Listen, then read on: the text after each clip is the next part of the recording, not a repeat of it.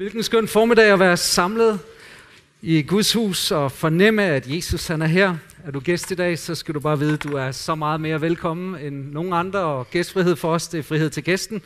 Gratis at komme ind, det er gratis at komme ud. Så jeg håber bare, at du kan føle dig fri her og være dig.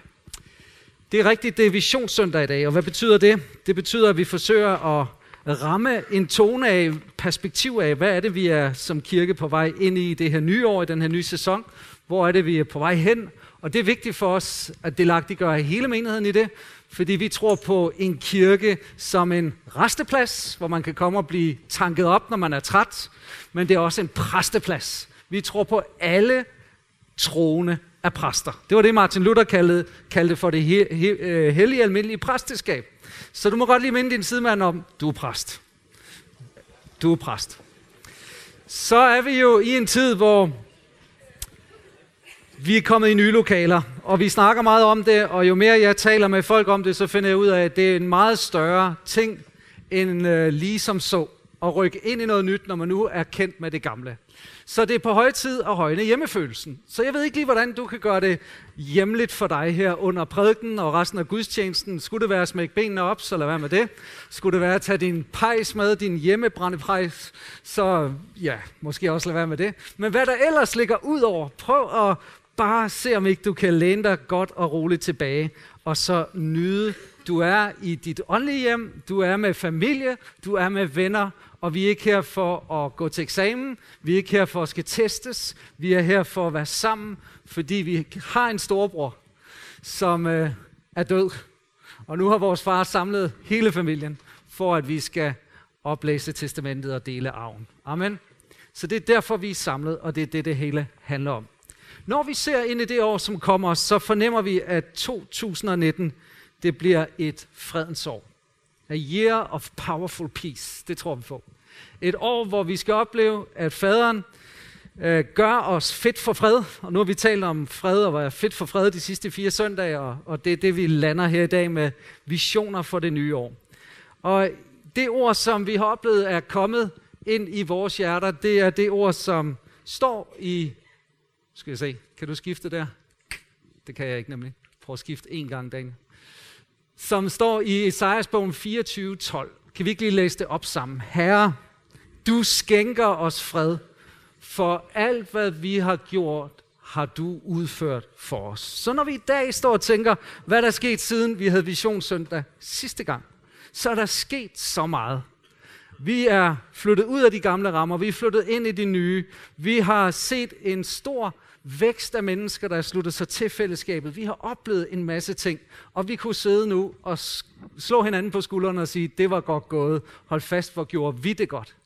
Men grunden til, at vi oplever hans fred, grunden til, at vi mærker, at det har været et fredfyldt år, selvom det har været et meget hårdt år, det er fordi, vi fornemmer, at vi gjorde noget, ja, men det var ham, der gjorde det for os. Vi fik lov at gøre noget, Gud var i gang med.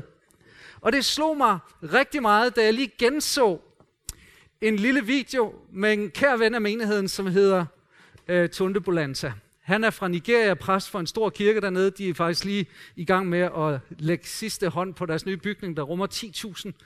Og øh, Tunde tog jeg herud i midten af øh, sidste år.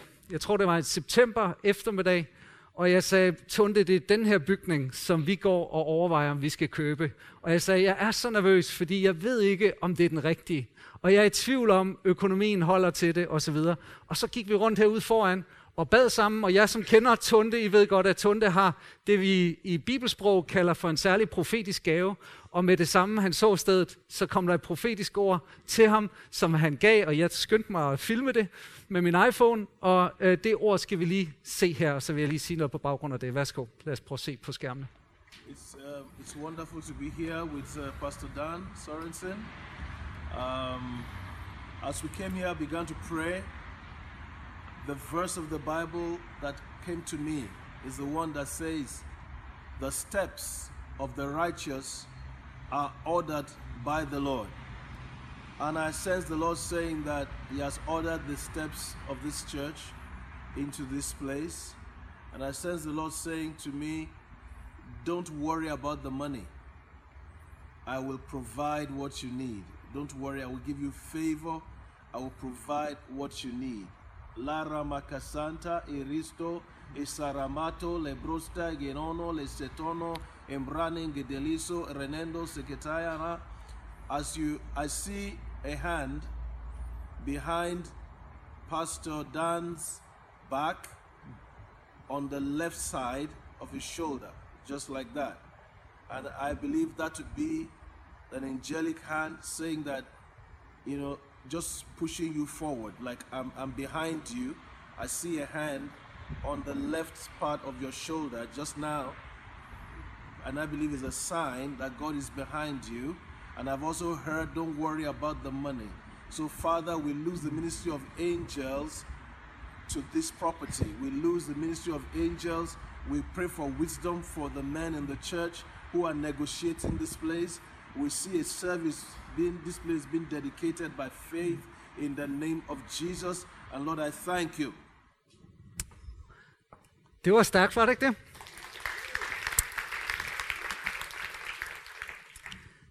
Det han siger, det er, at Gud vil sørge for det, Gud har beredt det, og I skal få lov at opleve hans ledelse. Så sagde han noget, som jeg ikke har tænkt på, før jeg så det her igen.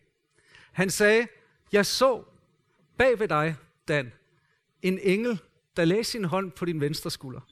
Og som om englen skubbede jer fremad. Og jeg har tænkt på det, fordi jeg tror, i de 13 år, jeg har været præst her til sommer, der vist, så tror jeg aldrig, jeg har talt om engle, desværre. Fordi Bibelen er fuld af beskrivelser af engle. Men det er som om, at pludselig så hørte jeg det. Og jeg tænkte, ja, det er jo rigtigt. Når vi har oplevet det der push, det er som om, der har været sådan et, et push videre, kom nu, det kan lade sig gøre. Og vi har gået og tænkt, hold da op, vi er da virkelig enige, vi er virkelig i stemning her. Men kan nu vide, om det er Herrens engle? Har du tænkt over det? At vi måske i vores øh, videnskabelige verdensbillede nogle gange glemmer at se det fulde perspektiv. At englene har været i aktion, og englene, som han øh, bad her Tunde, er løst til at virke ud over hele den her grund. Det er Martin Luther, som siger, at englene er åndelige væsener uden krop, som er til for at tjene de kristne og kirken. Der står i Hebræerbrevet kapitel 1 og vers 14, alle engle er jo kun tjenende ånder, der sendes ud for at hjælpe dem, som skal i frelse. Så det er altså hjælpende, usynlige og til tider åbenbart synlige væsener. Regner du med englenes beskyttelse? Gør du det? Vi joker lidt med, at de springer ind, og vi kommer over 130 på motorvejen. Jeg tror på englebeskyttelse. Jeg husker en episode, jeg var på en præsterejse ude i Israel og stod i Tel Aviv. Min far stod foran, og, og hele flokken af præster var ved at komme igennem paskontrollen for at skulle på vej hjem igen. Og jeg står der, og jeg har ikke været så gammel, jeg har været en 20 år, tror jeg, og, og, og pludselig konstaterer jeg, at jeg har tabt mit pas. Og jeg ved ikke, hvor det er. Og det når lige at gyse igennem min krop. Og jeg når lige at sige det til min far, der står foran, mit pas er væk. Og hele delegationen er ved at være igennem paskontrollen.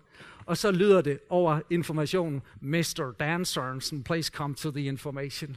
Og jeg spænede derover. og så var der en taxichauffør, der havde fundet mit pas på jorden, på vejen uden for hotellet, og har jordet med fuld, øh, øh, han har så fuld skrue, ind til lufthavnen og afleveret det i receptionen, lige så det passede. Jeg går hen og hente det, og så lige følge trop. Og jeg tænker, kan jeg vide, hvem den der taxichauffør var? Jeg så ham aldrig. Kan jeg vide, om det var en engel eller et menneske? Jeg ved det ikke, men jeg tror, Gud er i gang med at hjælpe dem, der tror. Jeg husker også en anden episode, I har hørt mig fortælle om. Det er, fordi alle de andre på min stikvej, de har fine alarmsystemer, og jeg vil også gerne have den dag. Men vi havde en episode, hvor hele familien var i København, og pludselig så bliver jeg ringet op under gudstjenesten om, at, at øh, der har været indbrud i vores hus på Ribevej i Aalborg. Og, og, og det var jo ærgerligt at komme hjem til. Når vi så hører hele historien, så har indbrudstyven forsøgt at komme ind og havde smadret et vindue klokken 1.20 om natten, tror jeg det var, på den her nye villavej, hvor der ikke boede så mange endnu. Og lige i samme sekund er der to betjente, som har fyraften. Og den ene, han altså bor i et, et lejlighedskompleks i nærheden, så lige der, hvor vores veje krydses, så føler han pludselig, at han skal på toilet, og han kan åbenbart ikke vente de sidste meter. Så han stiller sig ud og går af naturens veje, og der hører han et vindue blive smadret. Og så siger han til sin makker, jeg ved godt, vi er fri nu, men skal vi ikke lige se? Og så løb de rundt, og så som de sagde det til ham bagefter, da min hustru var nede med, med noget chokolade til dem, vi taklede ham lige. og han blev lagt ned, og han kom aldrig ind i vores hus. Og jeg tænker, hvad er lige sandsynligheden for det? At sådan en politimand, der har fri og et offentlig ansat, han bryder med fagforeningens ovn, og så redder vores hus. Det er der ikke så stor sandsynlighed for. Jeg ved, at englene i apostlenes gerninger var aktive. Da apostlene blev sendt i fængslet, der kom en herrens engel, satte dem fri og sagde, gå nu hen på rådspladsen og tal alle livets ord. Og der står, at Philip han forlod det sted her, hvor han var i Samaria og holdt sig til den vej, der var øde, fordi en engel sagde, gør det. Og der fandt han en afrikansk minister. Og der står videre, om Peter, der blev fængslet, men med et puff i siden blev vækket af en engel midt om natten, og englen øh, gjorde, at hans lænker raslede af, og alle døre stod åben, og han forlod fængslet. Og englen kom til Paulus en nat og sagde, du skal ikke være bange. Jeg kommer til at give dig både dit eget liv, men også alle dem, du har rejst med, så lad være med at frygte. Hør her, englene er i aktion, og de har været i aktion i vores kirke. Og det er så afgørende vigtigt for os, at vi husker på englene tro på, at når vi ærer Gud i det højeste, så skal der komme fred på jord til mennesker, der har hans velbehag. I kender det her vers fra øh, juleevangeliet i Lukas 2, hvor der står, at der brød hele himlen ud i jubel, og en hær af engle lovpriste Gud og sang al ære til Gud i himlen og fred på jorden til dem, der gør Guds vilje. Så dimensionen for hele det her år for os som kirke, det er todimensionelt. Der sker noget i himlen. Englene, de tilbærer, de ærer, de priser Gud, og der er fuldstændig fred i himlen. Ved du godt det? Der er ingen angst i himlen, der er ingen uro i himlen. Der er ingen sygdom ført i himlen, der er ingen fattigdom i himlen, der er ingen forurening i himlen. Alt i himlen er, som vi drømmer om, det skal blive på jorden, og det skal det blive en dag. Men der står her, at der skal komme fred på jorden med Jesus. Så når Jesu læme blev født ind i verden, så var det jo begyndelsen på hele menighedens tilblivelse, hans liv, hans død, hans opstandelse, hans udgivelse af ånden. Og englene var i aktion, og englene viser os, hvad vi skal gøre. Vi skal lovprise Gud, vi skal ære ham, og vi skal give ham al ære. Amen. Fordi jo mere vi ærer ham og giver ham al ære i himlen, som styrer og som regerer og som har øh, tusinder af 10.000 engle, millioner, milliarder engle i aktion på den her klode, jo mere vi gør det, jo mere kommer vi til at se af hans mirakelvirkende kraft. Kan I sige et amen til det? Og derfor skal vi bede, tilbede og ære og lovsynge. Og derfor skal det her år også være kendetegnet af et år med fred, fordi vi ærer ham, tilbeder ham, lovsynger ham, priser ham, mødes til bøn og til lovsang, som vi gjorde det 40 dage op til indvielsen. Vi skal have mere af det. Kan I sige amen? Vi skal ære ham. Vi skal løfte hans navn op, fordi det er der, han bliver løftet op, at han kan drage alle mennesker til sig. Og så er der det her stærke ord i Apostlenes Gerninger, kapitel 9, vers 31, som sådan er et vækstresumé. Dem er der en 5-6 stykker af i Apostlenes Gerninger, og det er som om hver af dem siger, nogle bibelfortolkere dækker cirka en femårsperiode af den første kirke. Og her står der, at menigheden i hele Judæa og Samaria havde nu fred. Vi kunne sige, at menigheden i Aalborg havde nu fred. Og den blev bygget op og levede i Herrens frygt og voksede ved Helligåndens formaning. En tid med fred. Hvordan bliver det en tid med opbyggelse. For jeg tror, vi har brug for at blive bygget op personligt. Dem, der er trætte, skal bygges op. Dem, der oplever sig svag, udbrændt, stresset, skal bygges op med Guds fred. Men jeg tror også, vi skal bygges op som fællesskab. Jeg tror, vi skal opleve, varmen går op, hjemmefølelsen går op, omsorgens varme skal stige. Men hvordan oplever vi det? Jo, to ting ved at leve og vokse. Liv og vækst, det er, hvad Gud vil give os i fredsperioden. Så vi får en periode med fred, med liv og med vækst. For der står, de levede, og de voksede. Så jeg tror på en periode med liv og med vækst. Og hvordan får vi liv? Det gør vi ved at lytte til Jesus, have respekt for hans ord, følge lammet, hvor han går, og altid have ærefrygt for Kristus. I stedet for at frygte mennesker, frygter du ham. Og hvordan får vi vækst? Det gør vi ved at lytte til Helligånden. Hans opmundring, hans formaning. Det ord for formaning, som den danske bibel bruger, det er det græske ord paragletos, som, som betyder både i rettesættelse, formaning og opmundring og trøst. Helligånden ønsker at bygge sin kirke. Kan I sige til det? Og jeg tror på sådan en periode med fred. Og jeg vil udtale det over det her år i vores kirke 2019. Det skal blive fredens år for fællesskabet. Det skal blive et år med liv og vækst. Det skal blive et år, hvor Jesus bygger sin kirke sund, stærk, stor, Men det skal også blive en periode, hvor vi opmuntres, formanes i rettesættelse af Helligånden og i fællesskabet, når vi oplever det profetiske niveau stige, og vi mærker, hvad det er, Gud vil mere og mere. Amen. Hvis jeg så skal illustrere det på nogen måde, så vil jeg sige, det er en tid, hvor Jesus vil lade vores husfred vokse. Husfred, prøv lige at sige det. Nu bruger jeg det her lille billede, husfred, som et billede på den atmosfære, den mentalitet, de værdier, som særligt kendetegner vores kirke. Og det er en del år siden, at vi formulerede vores værdier. De holder stadigvæk stik, og jeg oplever, at de rammer, hvad der skal rammes ind der. Og der står her, at sådan en husfred, den er altså rimelig, en rimelig solid plante. Den kan tåle lidt af hvert. Nu har jeg været ude i Pantorama i går og hente øh, de her. Det var ikke voldsomt mange, synes jeg. Billigblomst havde ikke engang nogen, så allerede der brød jeg budgettet jo. Men, men de her husfred, de, de, øh, der står faktisk, at de kan tåle mange temperaturer at leve, og så står der, at de skal vandes nedfra. De må altså ikke vandes opfra. Og der har jeg bare lyst til at bekræfte, at vi er en lægmandsbevægelse, Vi er en græsrodskirke. Vi er en kirke, der tror på, at alle medlemmer er medarbejdere. Så vi tror ikke på, at det hele skal styres oppefra. Vi er ikke en top-down kirke, at så skal det hele ske, fordi der er nogle få præster eller ledere i gang. Vi tror på, at væksten kommer nedefra. Vi tror på, at du og jeg har ansvar for at formidle den her kultur, som vi kunne kalde husfred. Og hvad kendetegner så vores husfred? A2 husfreden, hvad kendetegner den? Jo, for det første, og det er så vigtigt, at vi finder ud af det, så vi alle sammen kan være med til at fremme det. Jeg tror, at det skal være et festligt fællesskab, folk kommer til. Der må godt være lidt lunt og lune. Nordjysk lune. Nordjysk humor, det er ikke så værst end det. Og jeg synes, det er dejligt, at når man kommer ind her, så er der fest, så er der glæde, så er der frihed. Jeg synes, det har været et skønt år med forskellige fester, og jeg tænker, det harmonerer rigtig godt med det hus, som vi læser om, faderen var i, hvor både den fortabte søn kunne være, og hvor alle de andre i familien kunne være. Og der står, at da den ældste søn var på vej hjem og nærmede sig huset, så hørte han musik og dans.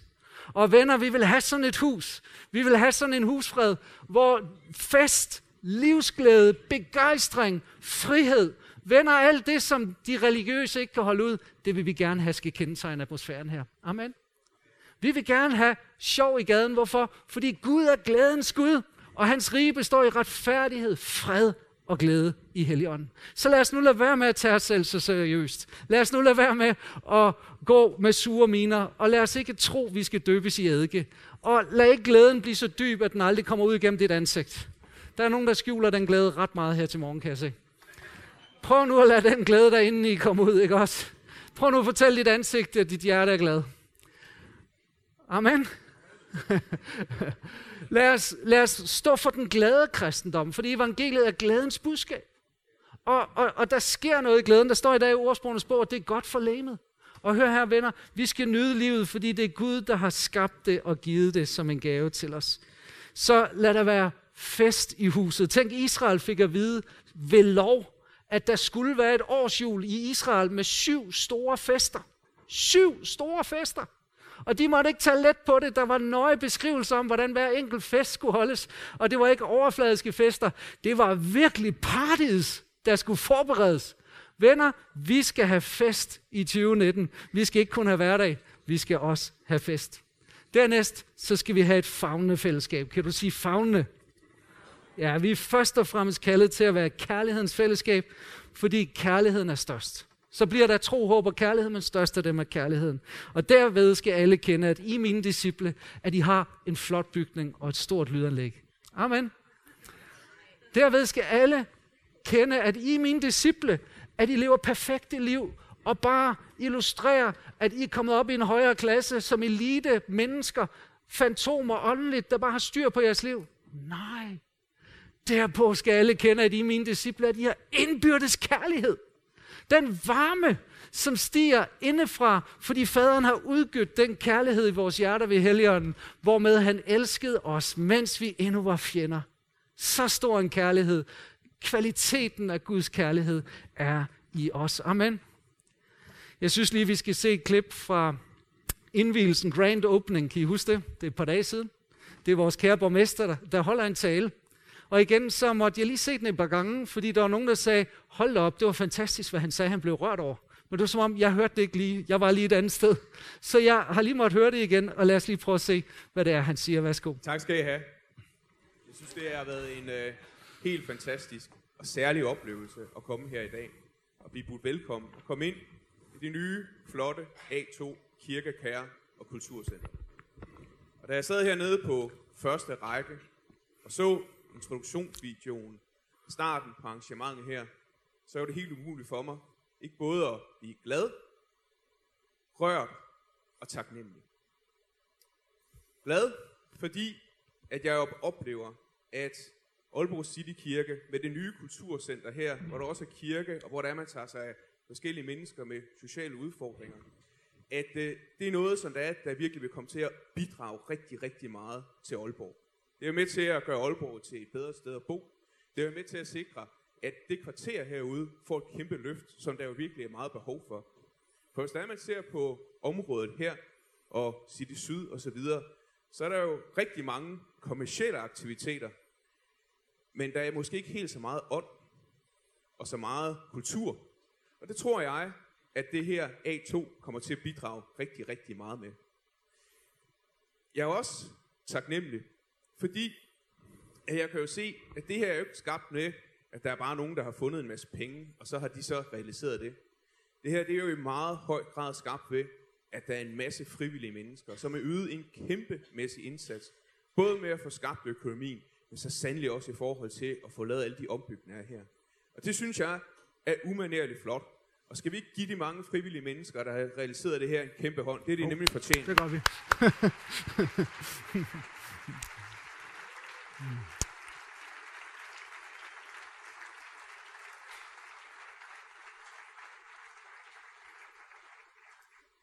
Men jeg bliver også rørt. Jeg bliver rørt, fordi at jeg jo kan tydeligt fornemme, at det her med Guds kærlighed, det er ikke noget, som man bare siger her som en frase. Det er faktisk noget, man mener. Og det der med, at man gerne vil give noget kærlighed tilbage til Aalborg, for at gøre Aalborg til et bedre sted at bo, det synes jeg er utrolig smukt, og det gør mig rørt, og også meget taknemmelig. Så kære alle sammen, for mig er det en stor ære og glæde at stå her i dag og være med til at åbne A2 Kirkekær Kulturcenter.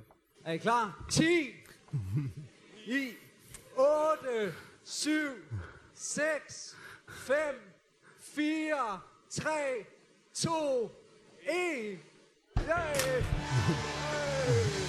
Ja, ja, ja, ja, ja. Det er gode minder. Det er gode minder.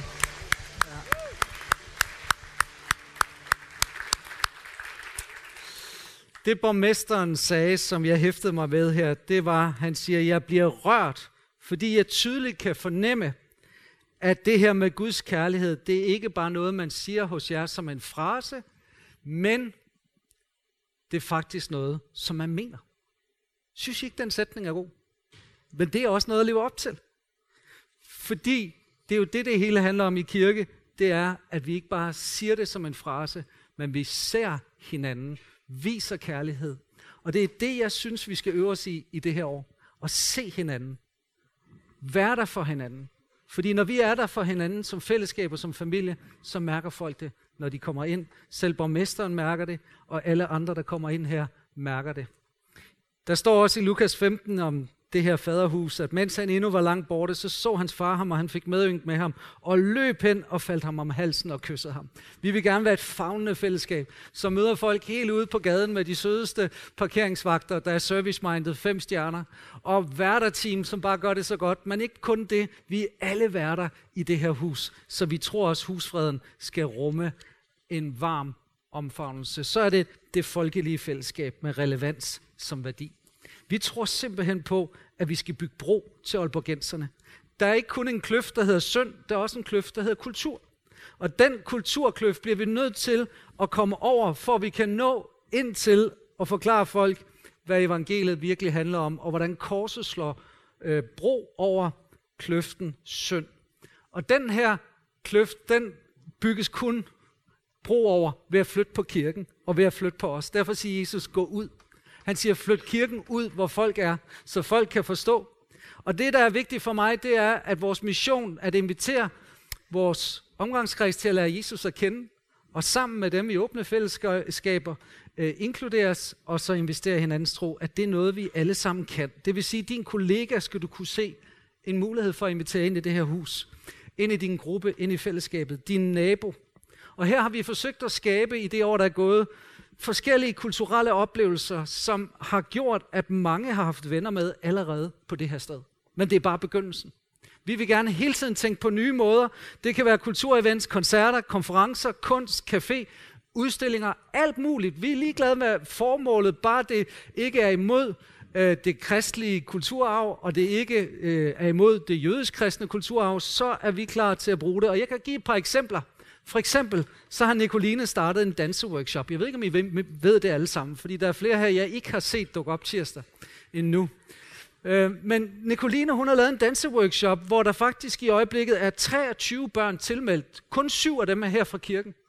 De resterende er fra byen, som kommer ind, og Nicoline, vores øh, børnekonsulent, der, hun er altså en færm danser. Hun har været pro, og øh, danseinstruktør, og det skal jeg lige hilse at sige, det er dyrt at gå til dans. Og de her børn, de kommer, og de elsker at danse, og deres forældre sidder og hygger sig ved siden af. Mange af dem, eller flere af dem, er fra, har fået julehjælp øh, i huset, og er nu begyndt. Her i næste uge, så starter Attention Lecture Café. Det er startet af tre studerende, som læser til lærer. Og så bliver caféen herinde et sted, hvor man kan komme ind og få hjælp, hvis man er i den her alder 6., 7., 8., 9. klasse, tror jeg det er. Er det ikke fantastisk? Det er kanon. Så er de unge i gang med at arbejde med ideen om at lave studiecafé i Café A2, fordi at universitetet har lidt økonomiske problemer. Er det rigtigt, Henrik? Sådan. De er i hvert fald lidt presset, tror jeg. Og, og, og et eller andet sted, så har vi jo god plads. Og der er nogle af de unge, der siger, hvorfor ikke bruge vores café? Hvorfor ikke lave noget om eftermiddagen? Hvorfor ikke lave noget der, hvor de kan komme ind og sidde med deres gruppe, eller sidde i selvstudie? Og så har vi jo vores gospelkor, som er her mandag aften, som lige nu har vist en 60-70 sanger. Nogle af dem er fra kirken, men de fleste er fra byen, som synger de skønneste tekster ud om Jesus, om evangeliet. Er det ikke fantastisk? Og det her, det er i mine øjne at bygge bro, og det skal vi bare have meget mere af. Men det vi også har, det er, at vi ønsker at være et forvandlende fællesskab med tro som værdi. Vi ønsker at basere det hele på tro. Og i et af de interviews, som er med vores borgmester, så siger han til os, at vi skal have mere ånd i Skalborg. Øhm, og det tror han, at vi kan bidrage med. Det synes jeg er en god udfordring til os. Og derfor er det også, at vi tror på, at vi skal bede, vi skal forkynde trofast, vi skal lægge vægt på, at det kommer ikke til at ske ved magt og ved styrke, men det kommer til at ske ved min ånd, siger Herren. Vi har bestilt et nyt dåbsbassin. Det kommer her inden for nogle få uger, og det kommer til at blive brugt. Amen. Fordi vi tror på, at den, der tror og bliver døbt, skal frelses. Og vi tror, at dåben er den rigtige bibelske offentlige markering af det, der er sket indeni, at det bliver synligt ud af.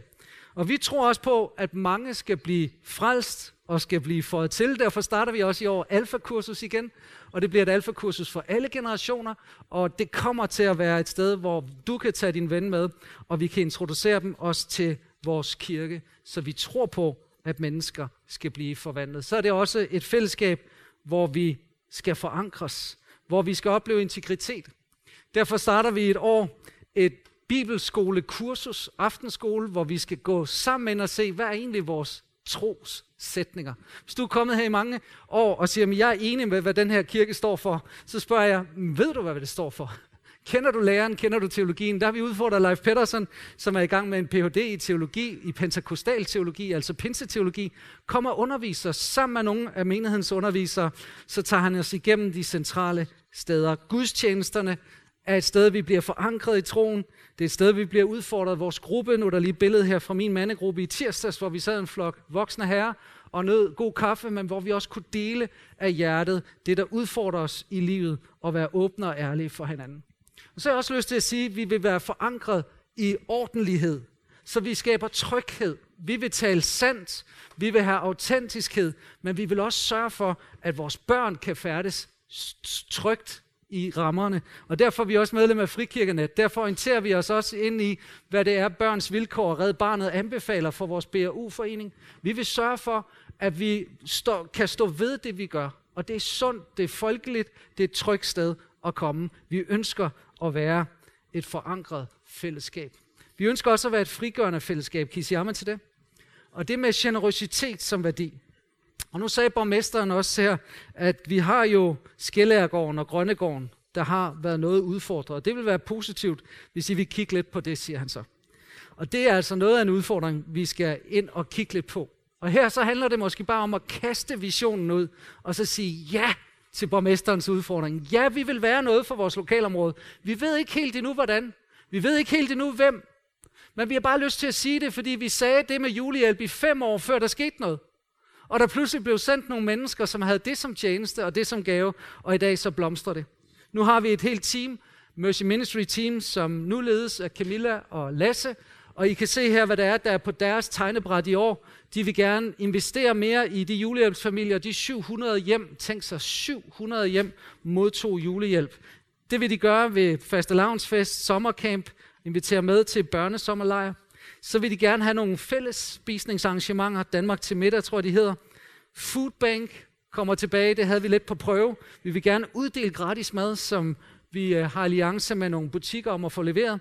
Vi vil fortsætte med skoletaskeuddeling, og så i år drømmer vi om at hjælpe 850 hjem og familier. Hold nu op. Hvilken mundfuld, men der er så mange flere visioner. Du tænker, jamen er det kirkens opgave? Er det noget, der er kommet til, det her med social arbejde? Og jeg fandt lige i nogle studier, som er blevet lavet på et universitet med at Jakob øh, Engberg nede i Vejle, øh, bykirken Vejle. Han er en af de førende lektorer i den her tid af kirken. Og han siger det på den her måde, at i det tredje århundrede, så underholdt kirken i Rom, hold fast, 1500 fattige og enker, samt 150 præster. Altså, i år 300, i det der århundrede, prøv lige at tænke, så meget socialt arbejde, og vi sidder og tænker, vi gør det godt nok godt. Men prøv at se tilbage.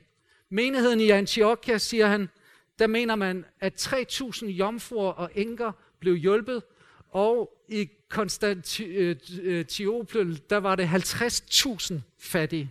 Det er altså rigtig mange. Hvad stod det der? Konstantinopel. Konstantinopel. Så det vi oplever, det er, stræb efter lykke og fremgang for den by, jeg førte jer bort til. Bed til Herren for den, for går det den godt, går det også jer godt. Og der står faktisk i den engelske oversættelse, at vi skal søge fred og fremgang for byen. Fordi hvis den får fremgang, får I også fremgang.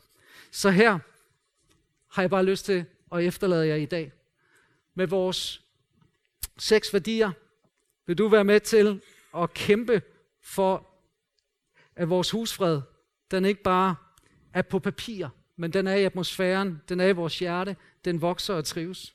At vi er et festligt fællesskab, et folkeligt fællesskab, et fagnende fællesskab, et forankret fællesskab, et frigørende fællesskab og et forvandlende fællesskab. Jeg tror, at den her DNA, det her hjerte, er ikke bare stemninger, men det er udfordringer, som kalder på os alle sammen.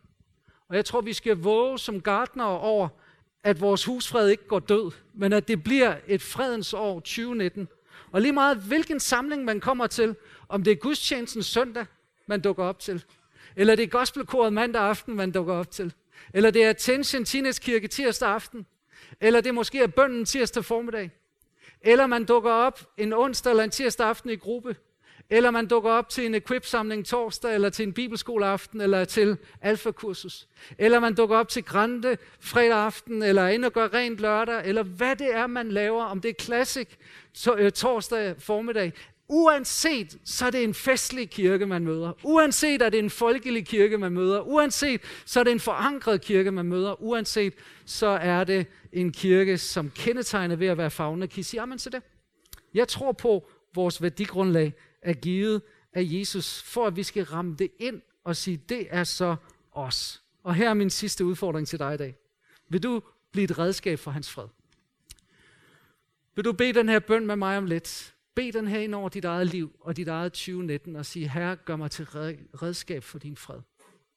Jeg tror, vi er kaldet til hver enkelt at bidrage med fred i vores by, i vores nabolag, i vores gruppe, i vores familie, på vores arbejdsplads, på vores studie og Jesus kommer til at hjælpe med, at det skal lykkes. Skal vi bede den her bøn sammen? Er I klar? 1, 2, 3. Herre, Gør mig til redskab for din fred. Hjælp mig med at sprede kærlighed, hvor hadet hersker. Tro, hvor tvivlen råder. Håb, hvor der er angst og nød. Hjælp mig at bringe forsoning, hvor der er begået uret. At skabe enighed, hvor der er strid. At sprede lys, hvor der er mørke. At bringe glæde, hvor sorgen tynger. Mester, hjælp mig at søge, ikke så meget at blive trøstet, som at trøste. Ikke så meget at blive forstået, som at forstå. Ikke så meget at blive elsket, som at elske. Amen. Nu ved jeg ikke, om I alle sammen så den video, der var, da I kom ind i morges. Det var den video, som ligesom vi kastede for huset her. Den video vil vi gerne vise igen, nu en lidt længere version. Og så er det ikke bare huset som en bygning, men så er det en beskrivelse af den kirke, vi ser. Og når du sidder og lytter til den, så prøv at lade Helligånden inspirere dig, fordi jeg tror, at når ånden udgydes, så skal de unge se syner, de gamle skal drømme drømme, og hvis vi alle sammen har et fælles perspektiv på det, som Gud kommer til at gøre, og begynder at aktivere vores gaver, vores tid, vores ressourcer, ud fra det ånden taler til mig om, så tror jeg, han har så stort et overblik, så kan det ske. Jeg skal lige sige, inden I hører og ser den her video, at alt, hvad der er på den her video, tænker vi ikke for 2019. der skulle vi altså have travlt. Vi ser den her kirke over de kommende år. Vi ved ikke, hvornår, men vi tænker stort, og vi drømmer bredt. Er I klar på det? Så hvis der er en sikkerhedssel på din stol, så skal du lige spænde den nu. Øh, åbn dit hjerte, og så se med, og vi skal have lyset godt dæmpet, lyden godt op, så vi ikke bare kan høre, men også mærke. Værsgo, lad os se den. Den kirke, vi ser.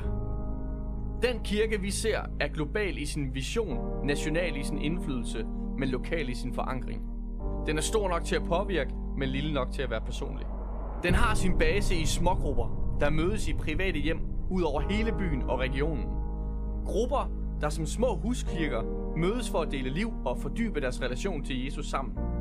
Omsorgen i fællesskabet udtrykker sig helt tæt på og fostrer venskaber for livet. Vi ser kaos i trafikken om søndagen, når byen stemmer sammen til folkelige og forvandlende gudstjenester, hvor alle slags mennesker mødes på tværs af generationer og nationaliteter. Bønnen og lovsangen udtrykker sig i 100% Aalborg stil, og Jesus tilbedes i ånd og sandhed. Undervisningen er baseret på Bibelen og udfordrer til helhjertet efterfølgelse af Jesus. Atmosfæren er afslappet, men også fuld af forventning om Guds nærvær og mirakler. Hver eneste søndag er der mennesker, der oplever helbredelse, både fysisk, psykisk og åndeligt. Det er normalen, at der hver uge er nye, der siger ja til Jesus og lader sig døbe. Vi ser en kirke, som er ung i mentalitet og udtryk. Den favner alle generationer, men investerer i særlig grad i den næste. Børne- og teenagekirken får det bedste og er attraktiv for både kirkens og byens familier. Vi ser en ung kirke, der tiltrækker studerende i lækre cafémiljøer og fede ungdomsgudstjenester. Vi ser voksne, både singler og par, der finder sammen i netværk og som tilbydes kompetent rådgivning og undervisning i det at være familie, forældre og individer i alle slags livssituationer. Vi ser en seniorkirke, der følger med tiden og ikke går i stå, men gør en forskel i deres generation. Vi ser en kirke, der er i bevægelse for at møde behov i byen, og som bidrager til at gøre Aalborg til en bedre by at bo i. En kirke, der regnes som en aktør og partner i udvikling af lokalområder. Alle kirkens frivillige medarbejdere er optaget af at række ud med forskellige slags hjælp og netværk til socialt udsatte. Vi inviterer ind, men kommer også gerne ud, hvor folk er. Nye Aalborgensere, som kommer til byen i længere eller kortere perioder, som flygtninge, studerende eller for at få arbejde, bydes velkommen og fagnes i fællesskabet. Vi ser en kirke, der bidrager til byens kulturliv med et hus fyldt af musik, kunst og kreativitet. Hele året er der jævnt booket med meningsfyldte koncerter, støtteshows, udstillinger og konferencer. Vi ser et mediecenter, der producerer tv og film, og som gør Jesus kendt på de sociale medier, og der udgives bøger og produceres lovsangsalbum med sange, der beriger kirken globalt. Vi ser et missionscenter, der støtter og sender mennesker ud i mission på korte og lange ophold. Vi ser en kirke, der engagerer sig i samfundsdebatten og går ind i lokal og national politik. Vi ser en kirke, der udruster alle til at lykkes i livet og finde sit kald i job og erhverv, uanset hvilken arena i byen man virker ud fra. Vi træner næste generations ledere i kirke og samfund på vores eget akademi. Vi planter afdelinger i Aalborgs bydel og kirker i Danmarks byer og er i netværk med andre kirker. Vi ser en kirke, der er i konstant vækst og fornyelse, som fylder byens huse og sale, og som kobler sig på Guds mission i byen og i verden. En kirke, som hele tiden er på vej mod nye mål.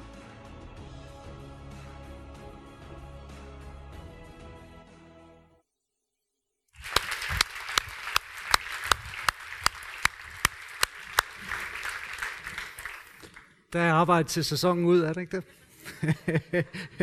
den her, den fik jeg faktisk af den lokale folkekirkepræst som gave til menigheden. Jeg ved ikke, om de er presset i budgettet, men øh, den er ikke så stor. Men det er faktisk en lille engel, og jeg fik den lige i forbindelse med grand opening. Og øh, den har stået op for min reol, så så jeg den lige, da jeg gik ned her i dag, og så tænkte jeg, push it, at jeg lige ser den, fordi den har været der så meget. Men jeg tror faktisk, at vi skal huske englene. Jeg tror, der er en påmindelse i dag om at huske englene.